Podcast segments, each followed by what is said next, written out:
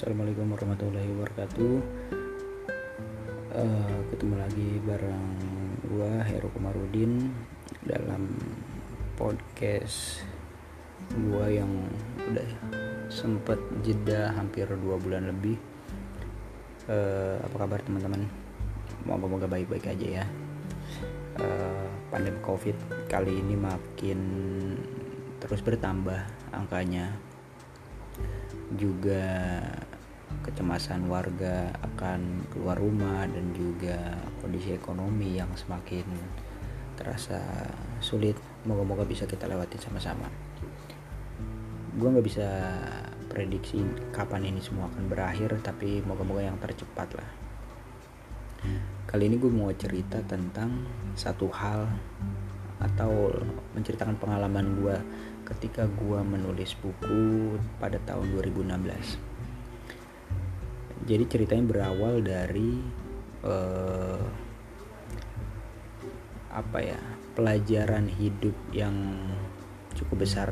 Awal mulanya itu mungkin pertama kehilangan orang tua ditambah ya uh, masa muda masa lalu yang mengajarkan gue untuk gue merasa harus tumbuh gitu untuk uh, mengupgrade diri gue banyak yang nggak tahu. Pada tahun 2016 itu buku berjudul Warna Bersyukur uh, hampir 200 300-an mungkin terjual. Uh, terima kasih untuk para pembeli yang udah mempercayakan uangnya untuk direlakan dan membeli buku gue banyak yang nggak tahu bahwa buku itu gue tulis bukan bukan menjadikan uh, satu panduan atau acuan kehidupan gitu. Justru buku itu hanya berisikan cerita-cerita gue tentang pengalaman hidup gue makanya kalau uh, teman-teman yang udah punya bukunya itu bisa lihat di buku itu terbagi menjadi dua chapter aja gitu. Chapter pertama yaitu tentang cerita yang melatar belakangi gue menulis buku dan chapter kedua itu berisikan dengan filosofi-filosofi kehidupan dari cerita atau pengalaman yang pernah gue dapat jadi dalam satu cerita uh, eh, gue selalu berikan pesan yang bisa atau kesan yang bisa teman-teman ambil gitu. Dan itu murni semua gue alami gitu. Uh, di dalam buku itu juga uh, tergambar bahwa kadang kita melihat uh, tampilan seseorang dari apa yang kita lihat. Dari uh, sosial medianya dari kita mendengar dia dari seseorang gitu. Tapi melalui buku itu gue pengen bercerita tentang diri gue secara lebih mendalam gitu. Tentang apa yang pernah gue alami tentang apa yang gue miliki secara pemikiran gitu ya. Tentang apa filosofi apa yang pernah gue dapat dan gue miliki gitu. Tapi e, menulis buku itu juga memiliki dampak positif dan negatifnya ya. Maksudnya e, positifnya jelas gue bisa lebih belajar terhadap diri gue sendiri menginternalisasi apa yang gue miliki gitu untuk gue terapkan. Tapi gue nggak ngerti uh, kalimat yang te tepat uh, untuk negatifnya. Tapi yang jelas gue menjadi uh, terstandarisasi dari tulisan gue dengan judul buku warna bersyukur yang artinya da dalam tulisan judulnya itu yuk-nya itu warna bersyuk yuk-nya itu ditulis gue tulis bold dan kapital itu biar terkesan lebih mengajak gitu. Warna bersyukur artinya warna ini sebenarnya lebih e, mengartikan itu cerita kumpulan cerita tentang bersyukur. Bersyukurnya gue terhadap banyak hal baik terhadap kehidupan baik terhadap ekonomi pendidikan kesempatan yang gue miliki dan privilege yang yang gue miliki juga gitu. Dari pemberian judul warna bersyukur ini sebenarnya sudah hampir 3 sampai 5 kali gue ganti uh, judul gitu ya sebelum gue ajukan ke penerbit sampai akhirnya revisi dua tiga kali revisi gitu. Uh, sebelumnya buku ini bercerita lebih dalam tentang diri gue tapi akhirnya yang bagian lebih dalam tentang diri gue gue gue kesampingkan dulu gue ingin teman-teman membaca filosofi apa yang gue miliki aja yang gue miliki gitu. Nah e, balik lagi ke poin yang negatif dalam tanda kutip yang tadi gue bilang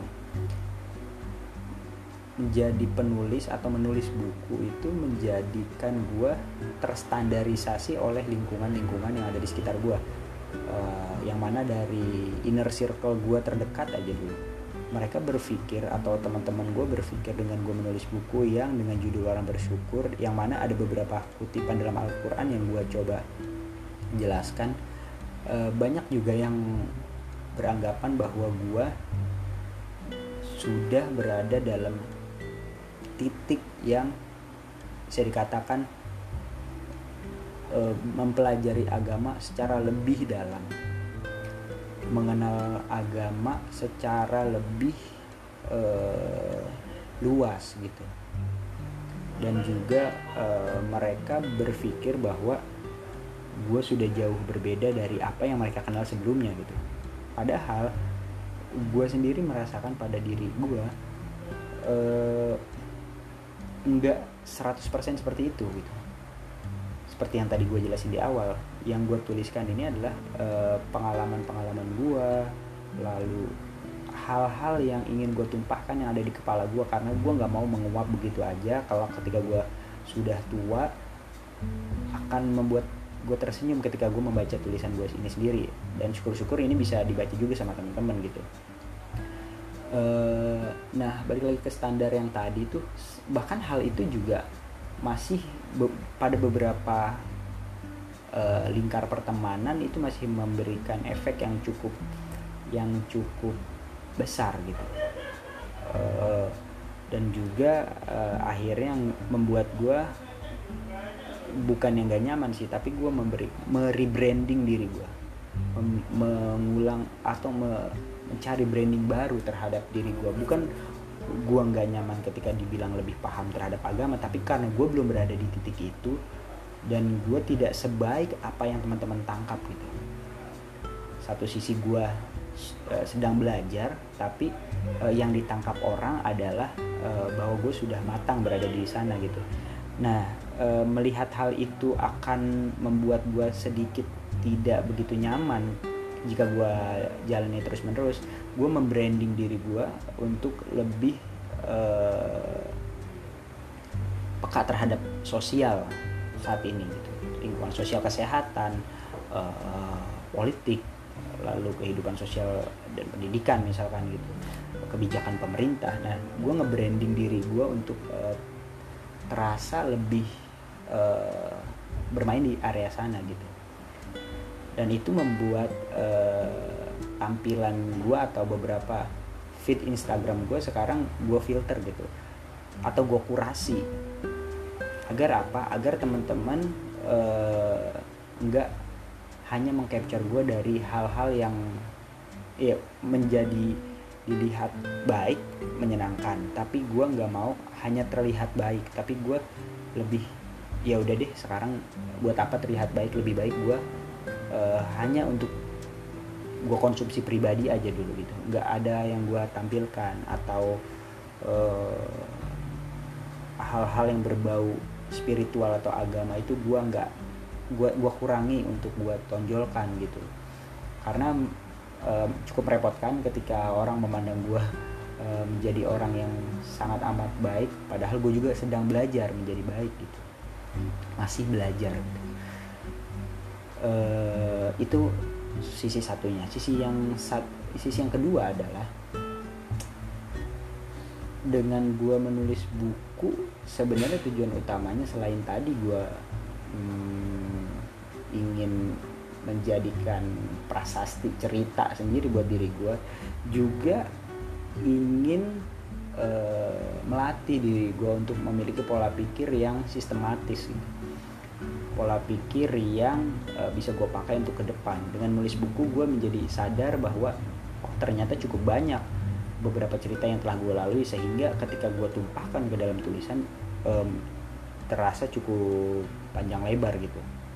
Dan itu menjadikan diri gue uh, lebih selektif dalam pengambilan keputusan di kemudian hari. Karena apa? Karena ketika kelak gue berada di titik depan insya Allah uh, itu uh, gue bisa menceritakannya dengan lebih tertata gitu. Nggak ada kejadian yang memang gue alami tanpa gue uh, sadar dalam memilih gitu. Jadi mungkin kebayang ya. Jadi setiap pilihan gue saat ini uh, selalu gue coba untuk uh, sadar ketika memilih dan uh, melakukannya gitu karena balik lagi ke tulisan yang tadi ternyata cukup banyak hal-hal yang dalam buku yang pertama buku gue yang warna bersyukur uh, itu terjadi tanpa gue sadari gitu. Cukup banyak gitu. Nggak salah juga tapi ke depan gue ingin lebih uh, terlibat dalam pengambilan keputusan yang gue alami sendiri gitu. By design not by accident. Uh, mungkin itu dulu untuk yang episode ini uh, gue masih punya banyak cerita yang ada di kepala gue untuk gue ceritain ke teman-teman uh, tentang cara pandang seseorang terhadap diri kita tentang standarisasi orang terhadap diri kita tentang branding diri tentang hal-hal yang memang kadang kita dapati ketika kita uh, udah dengar cerita dari orang gitu. hal-hal yang gue dapati setelah gue terus uh, banyak mendengar cerita orang gitu. Dan gue juga coba untuk ceritakan ke teman-teman. Oke okay, uh, eh, episode kali ini cukup sekian. Mudah-mudahan kita bisa ketemu lagi. Assalamualaikum warahmatullahi wabarakatuh